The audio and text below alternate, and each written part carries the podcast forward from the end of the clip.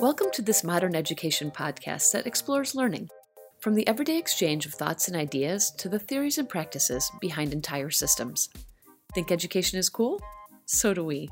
So we pair two conversations learn about our guests, then learn from our guests. Share your takeaways, and come back for more. You're listening to Think, Pair, Share with me, Audrey Scott.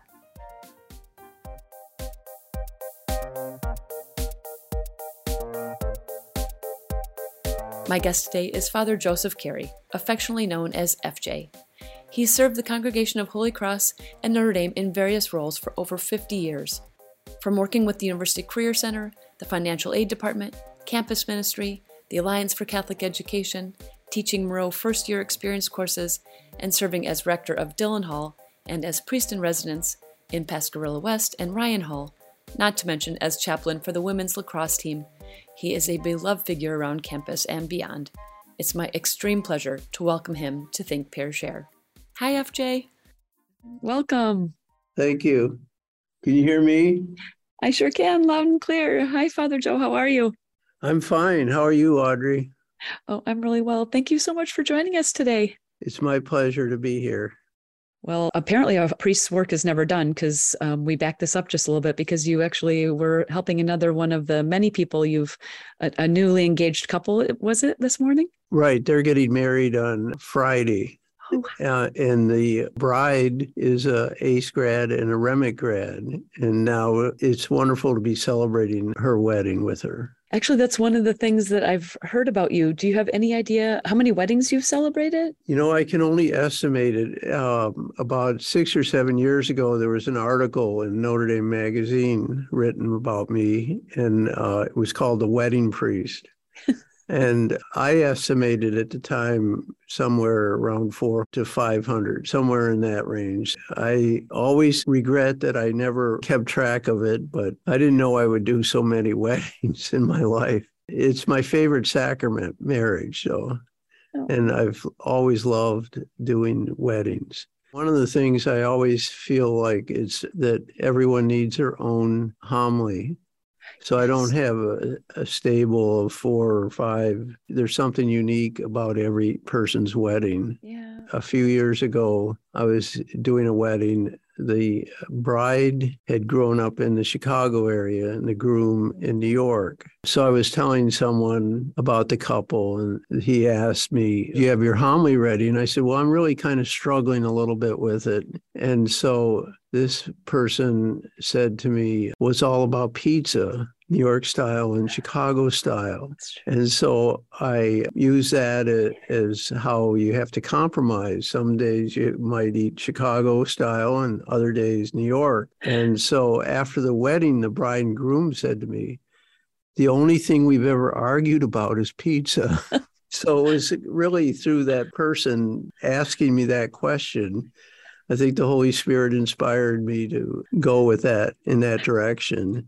And it was all about compromise and creating harmony in a, a marriage. Oh, that's actually a really great example. People take their pizza very seriously in both of mm. those places. They do. so well, I used to live in Chicago for many years, so I'm a little bit partial to that, but I did live in New York right after college, so I certainly see the merits there too, but I hope this isn't a Cubs White Sox kind of thing where you can't like both because I because I can, do. I can, I like both, so Good, me too. So I think we're going to kind of jump right in because we have lots of questions after the fun section. Um, okay. Um, this is a little bit of a mixed bag, but maybe not overly surprising for the theme since we are in June. And on the third Sunday in June, we like to celebrate a particular special day. Do you know what it is? Father's Day. Father's Day. and you are a spiritual father for us. And we certainly appreciate that and, and wish you the best on that day too. But that's, Thank uh, you.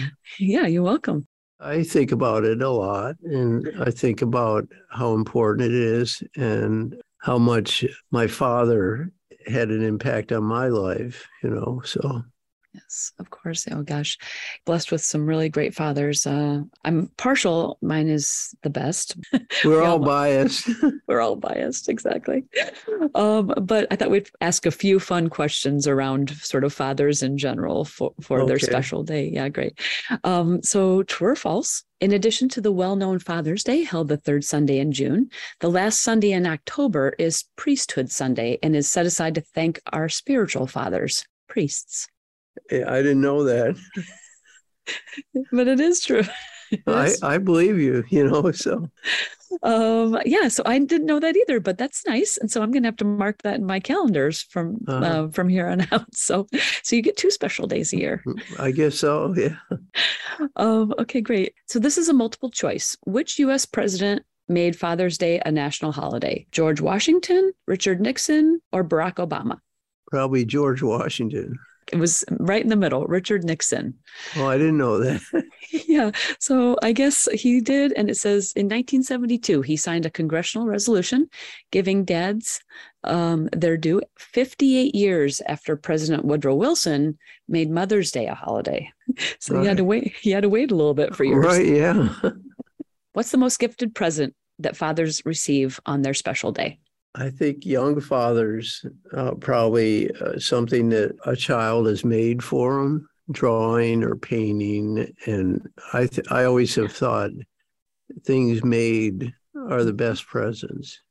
Oh, I agree. I agree so much. They're so precious. Those and you're and you're right. Really, honestly, the number one thing is cards, and no doubt made um, uh, from the little ones. If you are looking to gifts that are purchased, apparently neckties are the number one Father's Day gift. Although, how many ties can one possibly have?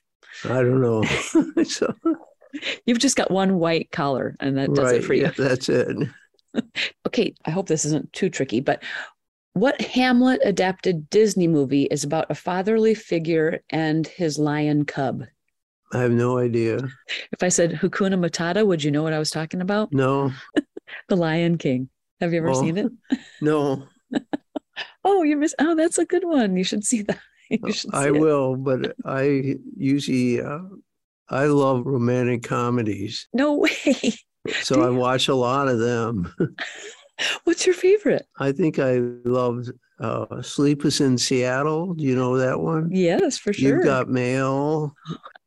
For some reason, I just love. Uh, I like Hallmark movies too, which is ridiculous, but they're. I could I could write one because it's a couple who knew each other when they were younger. They went away in life and then they come back together. At five to the ending hour, they kiss for the first time. Oh my gosh. you could write one. But they are they are a guilty pleasure, I think. yeah, they are. so so I don't really you know, that Disney question really stumps me all the time. Okay, well, that's this is even more priceless that you like Hallmark over Disney. It, it's hokey, I know. I love it. You know what? Um, You've Got Mail is a remake of The Shop Around the Corner. Have you ever seen that? From I think that was way back. It was like Jimmy Stewart. I love that story. Yeah, I do too. That was a one my mom and I liked to watch growing up. I think it's been probably remade a few times, but You've Got Mail is definitely a modern interpretation. Certainly a, an enjoyable one. And all those Meg Ryan movies are right. Right. Yeah, I like her a lot. yeah, me too. Okay, and then turning slightly from fathers to their children, um, or one baby specifically. Earlier this month, the original Gerber baby from 1928 passed away. Her name was Anne Turner Cook, and she was 95. And a little birdie told me you might have a special connection to a more current Gerber baby. Is that true? Yes, uh, Gerber baby of 2020 is my great niece. So my niece adopted this child, Magnolia, the story behind it is really beautiful in that the birth mother and the father felt like they could not support this child. So they put her up for adoption and and my niece and her husband were selected. She's a really cute baby. Yes. So when she was about one, a friend of my niece said, Why don't you enter in the Gerber baby contest? And she said, I didn't even know about that. So she did, and there were like 250,000 applicants for the Gerber baby of that year. My gosh. And so then they got this message that they were one of three finalists and that they would be on the Today Show. This was during COVID. So they were in California where they live, and the show was going on. And then they said, We did tell you that you're one of three finalists, but what we want to tell you today you are it. Magnolia was the first adopted child ever to be the Gerber baby. And so eh, she's really precious and she has oh. great personality. And she's inspired my niece to uh, be concerned about books in the school where her older daughter goes. And there weren't many books at all for showing Black children. So she started donating books. So that's eh, kind of a, a wonderful story. Thank you for sharing that. Uh, I've seen her picture, Magnolia's picture, and she's so sweet. oh my goodness. Um, and such a bright spot for 2020 for the for that year of such um, deep isolation and COVID. So right, um, yeah. What a what a happy um, silver lining there. So wonderful. Yeah. Tell me about lacrosse. Okay. How much do you love lacrosse? What is your role in lacrosse at Notre Dame? It all began in Ireland about five years ago. I was on a trip, nine day immersion into Ireland with a group of Notre Dame students. And on this trip were eight members of the Notre Dame women's lacrosse team. And so they took a liking to me. and so they started saying, We need a chaplain. We want you. And I said, Well, that's up to your coach. It's not up to me, you know. And so the eight of them started talking to the coach and said, We found a chaplain for us. and so the coach has always been cautious about who it had to be the right person before she would take anyone on. Mm-hmm.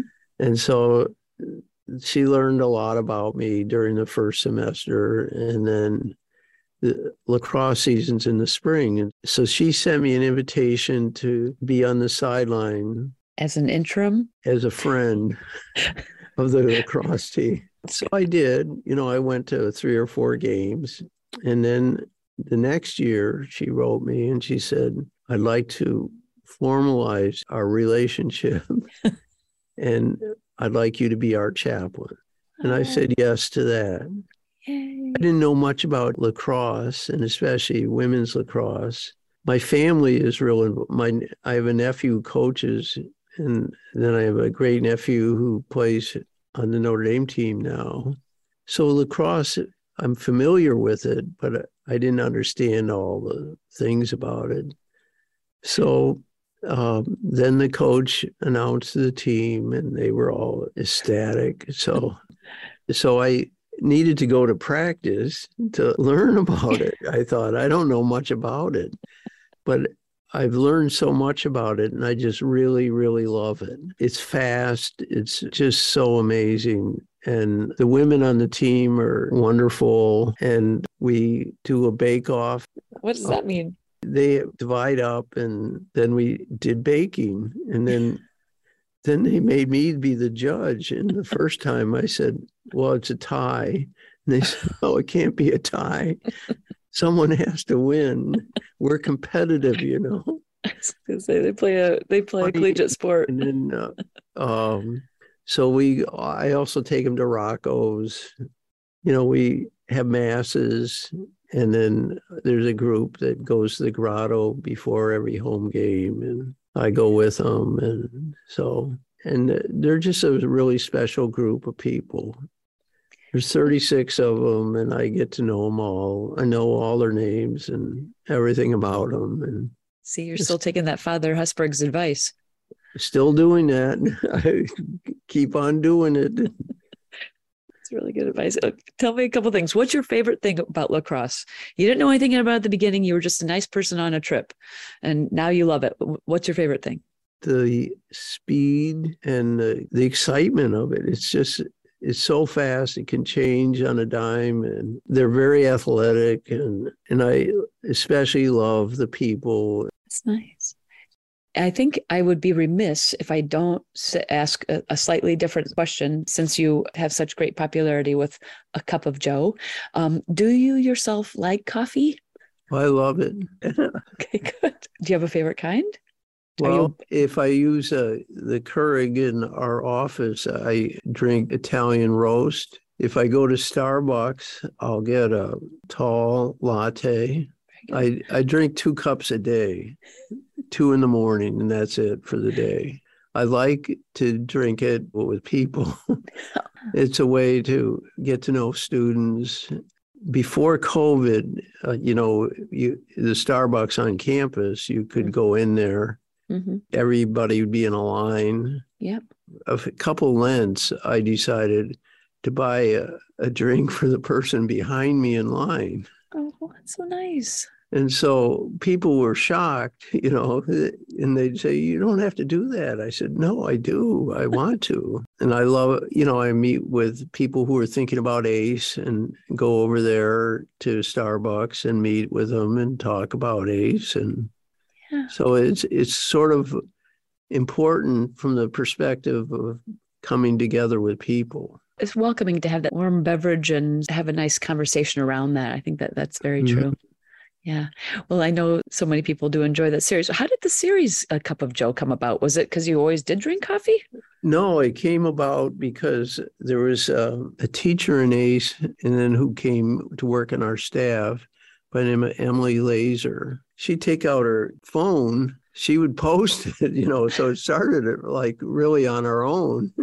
And Emily Laser is a spontaneous, loving, beautiful person and yes. just full of joy. Yes. And so that's how it started. And oh. there's a sycamore tree by the grotto. Have you ever noticed mm-hmm. that where people climb it and sit? Mm-hmm.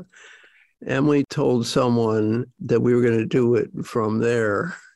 Oh, yeah. And uh, we were told in no uncertain terms, no, you won't, because they were concerned really? about me falling out of the tree. Okay, fair enough. so that was a reason and then after Emily left, then Mary Pickens became the person with me. Mm-hmm. And then when she so left, um, Bridget McDermott. Yeah. So that's how yeah. it proceeded. So I love it. And it it's just so brief, two or three minutes, and just kind of giving some sort of wisdom or talking about something on our minds. And and the funny thing is, Tim Will's mother mm-hmm. is a big yeah. fan, and so she yes. gave me a. She sent a cup that says Johnstown, PA, on the cup. So that's where she lives. Yeah. So we had a shout out to her, and I used her cup. I love it. Product placement. Right. or city placement, I suppose. Uh, that that could be a really nice tradition, actually. Mugs from all over the all over the country and the yeah, world. Yeah, so so Martha made a rack that I have in my office on the wall. I got about a dozen cups. Okay, I think I know. Um, I'm going to have to pick a really good one and send it to you. Okay. and then we'll meet by the sycamore tree, and I'll give you a boost. Okay. Well, thank you very much for the series, and um, apparently we own a thank you also to to Emily and to Mary and to Bridget for continuing it, and Tim and his mom. Right. Yeah. Number one fans.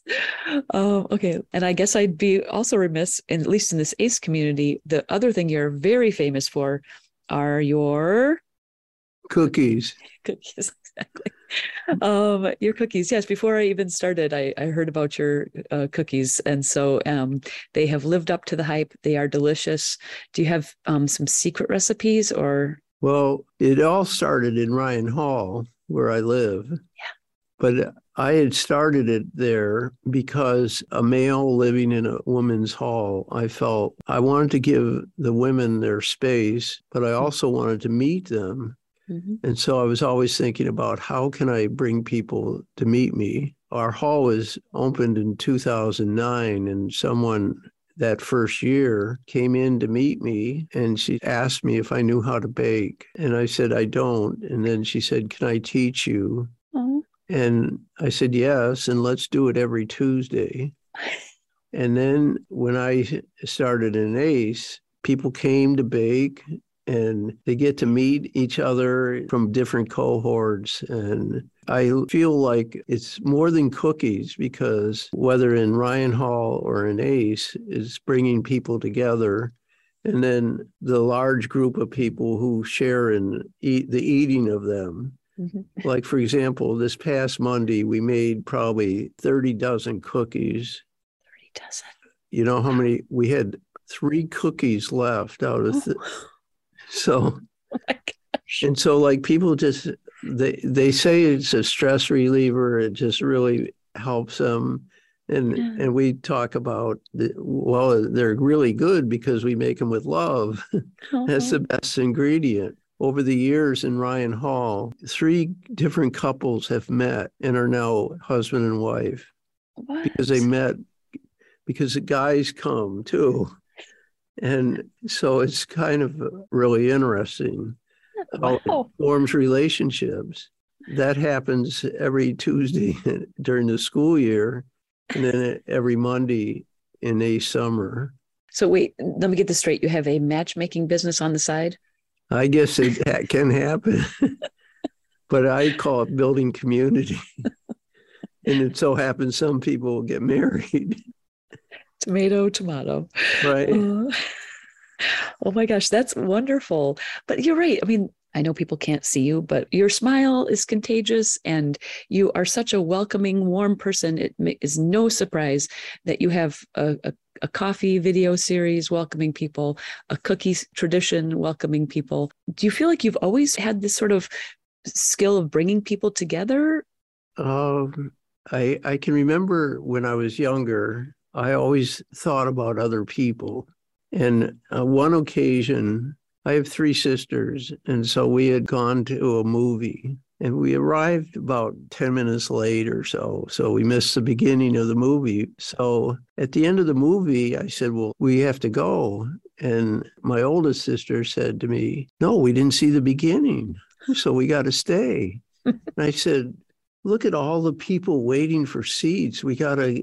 We got to go and they were so mad at me for I forced them to leave because so they missed the beginning of the movie. But but it, that was like I was like about eleven years old in that experience.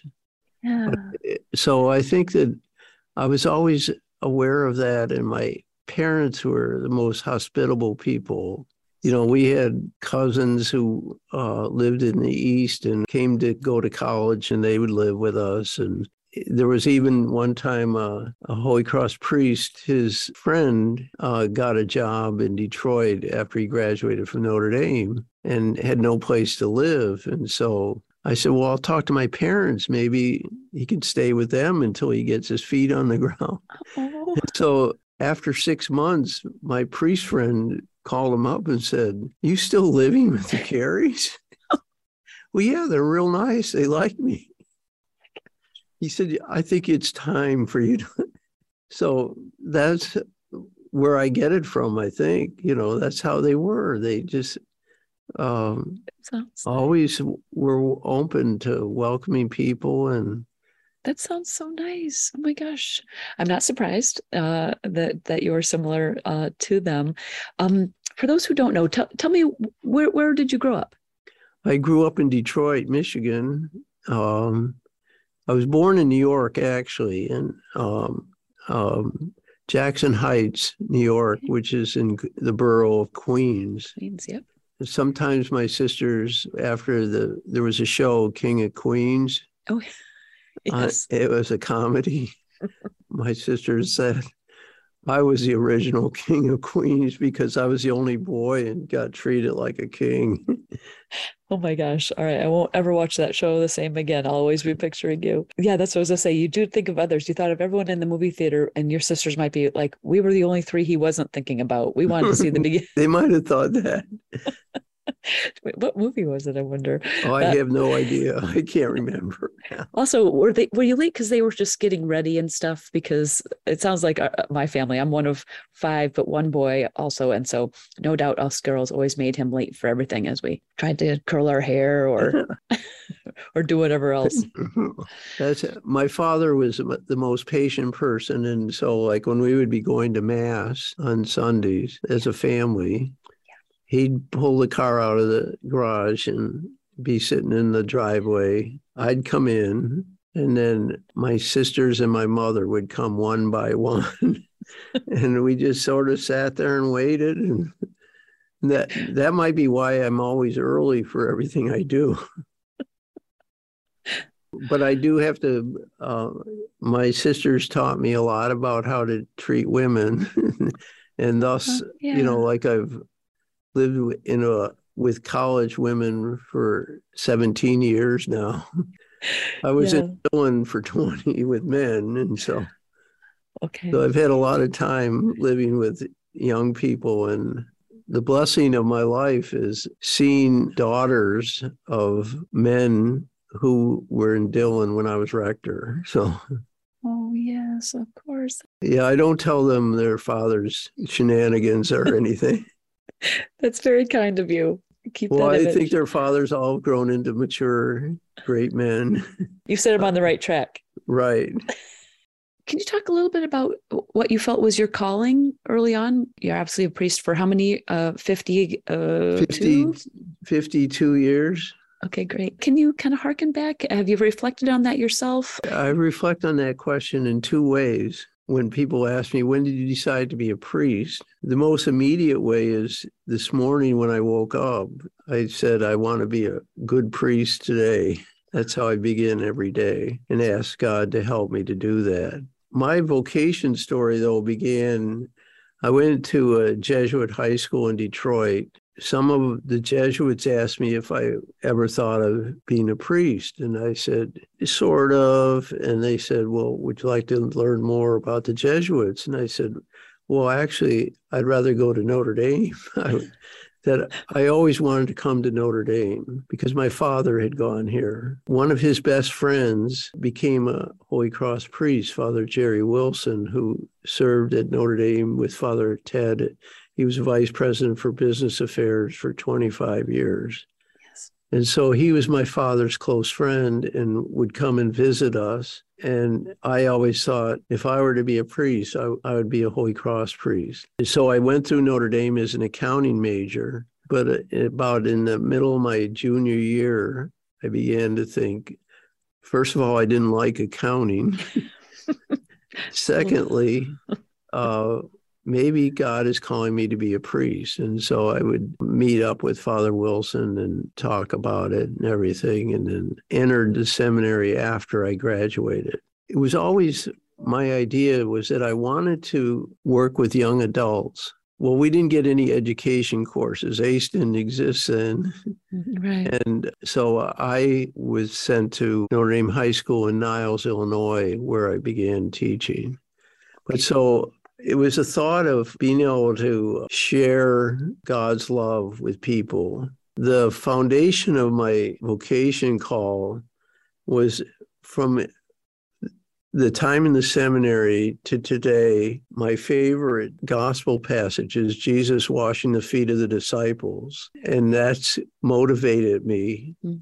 What Jesus teaches us there is that we are to love one another living my vocation as a Holy Cross priest is to love every person. I've always felt that God was calling me to that.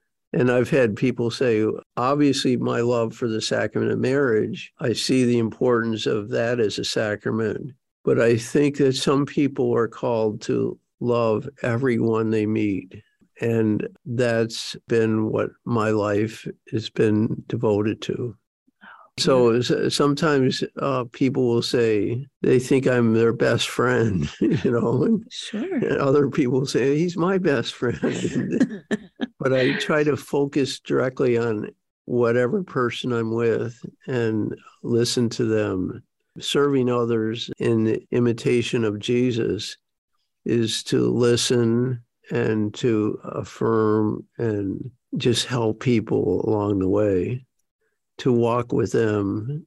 My vocation is about three critical questions finding out who the other person is, where are they going, and how can I assist them. Wow. Such a caring and selfless way to live. Do you see it that way? I I don't see it. I just see it. That's what God wants me to do. So I just go do it, you know. But there's nothing better in my life than um, getting back to p- pizza. Rocco's is my favorite pizza place in town. Yes, awesome. and I'm uh, love to bring students there. I just think there's something special about sitting with a group of people around a table mm-hmm. and sharing a meal. And it's so Eucharistic like. Mm-hmm. Those are the things that makes me the happiest. Seeing people grow and become the people God is calling them to be. And that's what I really hope for. And when I said that I always felt God called me to work with young adults, and, and they are mainly people from 18 on, you know, mm-hmm. Mm-hmm. I'm willing to listen to them no matter what. Yep. And yep. and I try not to judge anyone, you know, and that's critical. Kind of an interesting story connected with this is that before I was in ACE, I was working in campus ministry, and uh, I was asked to help out on a retreat for GLBT students.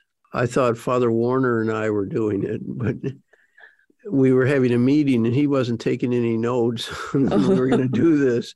And it came to the realization I'm doing it. Okay. Surprise. Um, surprise, you're in. and so before the first retreat, I was talking to this nun who worked at Notre Dame who had been involved with it. And I said, I'm really nervous about this. I don't I just don't know. And she said to me, is all you have to do is love these kids just love them and that's what they need and so oh. that's how i go about trying to fulfill this vocation that was very um, wise on her part and very central to you. Is that people do. They want to be they want to be heard. They, they want to be mm-hmm. listened to. Everybody has a story and everybody wants to feel loved. Mm-hmm. um, i feel like those are universals. And the fact that you are willing to walk that path with these people at a, such a critical time in their lives that you're able to sort of maybe in in some ways give them clarity or strength. Mm-hmm. i think a lot of people maybe don't like working with people in that age range what do you particularly find life-giving about it well uh, that's a, that's a really good question uh, what i what i find life-giving is that creating trust in order to do that, you have to be willing to, you know, you just don't come in with, here's what I think you should do. Right. It's really, really opening yourself to being willing to hear anything mm-hmm. And to not judge. I think judgment drives young people away. Mm-hmm. Being able to also realize that no one changes on the spot. People change because they're listened to talk about how you celebrated your birthday or you know how do you celebrate christmas i like to ask those types of questions sometimes when gathering a group together and getting them to talk and being willing to accept the fact that people have different experiences like of notre dame or of ace and of mm-hmm. teaching and you know Jesus usually answered a question by asking a question. you know, who do you say I am? He asked his disciples, and mm-hmm. uh, and great teachings came through that way. Mm-hmm. And so, like to be Christ-like means that you just cannot judge. You have to help the person articulate who they are and what's the meaning in their lives. And if they've been hurt, they will eventually tell you. Yeah. And a great role model for me has been Father Hesburgh. Mm-hmm. And uh, when I first started working in at Notre Dame in 1977, uh, uh-huh. He spoke to all of us who were working in the halls and he said if you don't know the name of and things about the the people in your hall you're not doing your job. Mm-hmm. and i believe that. I think people want they want to be known and it's critical nowadays mm-hmm. because they're so anonymous and so and especially since covid people have been so isolated yes. and they need to tell their stories. And this, mm-hmm. I think, is the most critical thing that I can think about.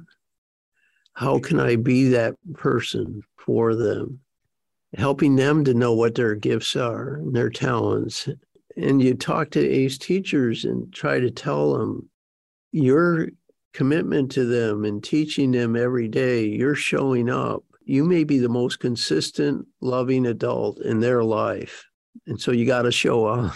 you got to show up. I think what you do for the ACE communities um, is just absolutely invaluable. So I do want to spend some time with that, but maybe get our listeners, maybe give us a little bit of a bridge. So I was ordained in April of 1969. My first assignment was to go to Notre Dame High School in Niles, Illinois, and I taught there for six years. And then they asked me to come back to Notre Dame and be director of vocations, which I never thought I would do. it was a job that it wasn't one that people were lining up to get. So I did that for four years and then started as assistant rector in Dillon. And then I began working in financial aid office. I did that for 10 years while also being in Dillon. And wow. So I had two full time jobs. But see, you use the accounting degree? No, I just gave money away. that was my job. I like that but, even better. So that was really special. And then I was tired. so I just went to being a rector for a while. I love that. Mm-hmm. The ministry of it was beautiful. Even though an all male dorm, 18 to 22 year old people, you experience everything under the sun. So those were the years of Dillon Hall, and those were really special. Then I went off to St. Mary's and enjoyed that, but I missed living in a hall. And so then I came back mm-hmm. to Notre Dame and had a joint appointment in campus ministry in the Career Center. So I've been all over the ballpark yes. and doing things at Notre Dame. Yeah. And it's tough to be in two places.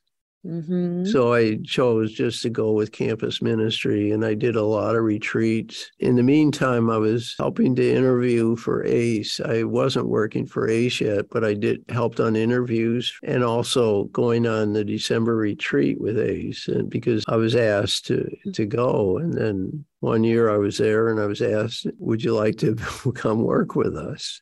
And I said to myself, they do retreats. They, which I love doing. And they're working with young adults and helping them and grow in their faith and doing a great service for the church. Mm-hmm. So I said, yes, I'll ask my superiors if I can do it in the community. And they sure. said I could do anything I wanted. So nice. So here I am at ACE. It's just so special. And I love going to visit schools. I see our people, ACE teachers. I'm in awe of them. It's beautiful. You do work with them on a different level. What are you seeing? What do you want them to know about themselves and what they have dedicated themselves to doing? They're talented and they're gifted. They don't believe in themselves enough. They think they have to be perfect and they need to know that everyone can mess up. It's not at the end of the world for some kid who are going to more remember how you treated them than whether you knew north from south. I want them to see how beautiful they are in the eyes of God. Is there a spirituality element that maybe you don't sort of say explicitly, or maybe you do, but that you would like to impart on the students that you meet, the people that you meet? Well, I'm a great follower of St. Ignatius. Mm-hmm uh, because I not only went to a Jesuit high school, I grew up in a Jesuit parish. When I was in maybe sixth grade, I was deathly afraid of going to confession. For some reason, my mother found out I didn't go. You know, we would go every month. Mm-hmm. And I found out a way to get from the side of the church where the kids who hadn't been, you, you went, you went to confession, then you went to another part of the church. I could make it there without going through the confessional. And so my mother found that out. Maybe I told her I don't go to confession. And so then she talked to this old priest in our parish, and he said we would meet in the sacristy. So, well before Vatican II, I was going to confession face to face. And uh, so, but the Jesuit Ignatius taught about finding God in all things. And that's what I try to impart. Where was God in this? May I ask for some of the people who are younger, do they find it harder to see? And if so, how do you help them see where God is in that? Well, I think it is hard for a lot of people to see it. So I think that we um, need to ask a question, reading something and, or sharing an experience. Where did you find God in that? You know, like if someone were to ask me, where'd you find God in what we've done the last couple hours? I would say I found it in your loving, kind, sharing, and asking me about myself and having me be able to reflect on things that are beautiful in my life that maybe I don't always appreciate. And so that's one of the things I would take away from this. And so, like, I could share this experience with someone else. So I appreciate your time that you've taken with me. What a kind compliment. See, now there it is. There's all that love that you're talking about. It's just sort of impossible for it not to grow when when you view the world the way that you do. And and you're an inspiration. You really are. I hope that I hope you know that. Thank um, you. Oh my gosh, thank you, honestly. Um, and I, I would end right there, but I always kind of ask too. Um, I think you're a very hopeful person, but are you are you hopeful? I'm kind of worried about the church and the division in the church, the division in the country, and it's I find some great sadness in the fact that we're so divided. But I think that that doesn't mean we quit, but that it means that we have to spread the message of love more. I think that is true. When people maybe are sad or are tired or feel defeated, my guess is you feel that way too sometimes. Mm-hmm. How how do you renew yourself? How can you help them renew themselves? One of the ways that I renew myself is that, and I tell this to ACE teachers too and college students, that I can look back on things and see a difference. Or people will tell me stories about myself that I don't remember. And like last fall, I ran into some guys who had lived in Dillon 25 years, 30 years ago or something. And they said, you know, we used to count the number of times you spoke in a homily at Mass on Sundays. You always, we counted how many times you would say love or Jesus. And we, we thought it was somewhat remarkable. And now we find we don't hear that in homilies where we live. Mm. But what you used to say comes back to us. So that was a great way of looking at it, you know, reminding people, people remembering things where they were touched mm-hmm. and reminding them to explore that, you know, so. And you're right. It does, those are the moments that resonate. And I look upon the students at Notre Dame and students in ACE from other schools who come to join us, the lacrosse women, the women in Ryan, all these people that I get to know are precious and I love them. It's all about love for me. We are men and women with hope to bring.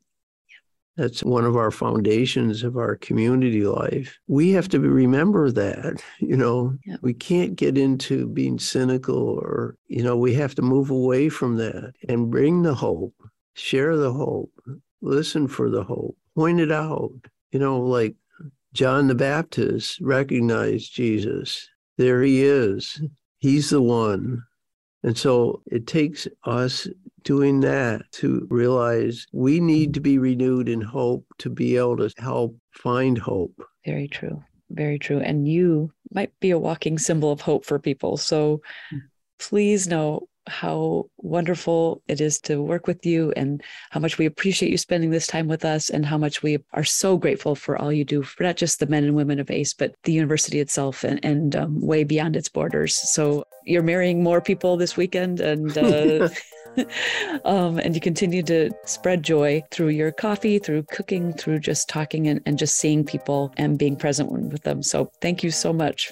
I so enjoyed this conversation. Okay, thank you for thinking of me. thank you so, so much. Have a good day. Bye. And thank you all for joining us for Think, Pair, Share.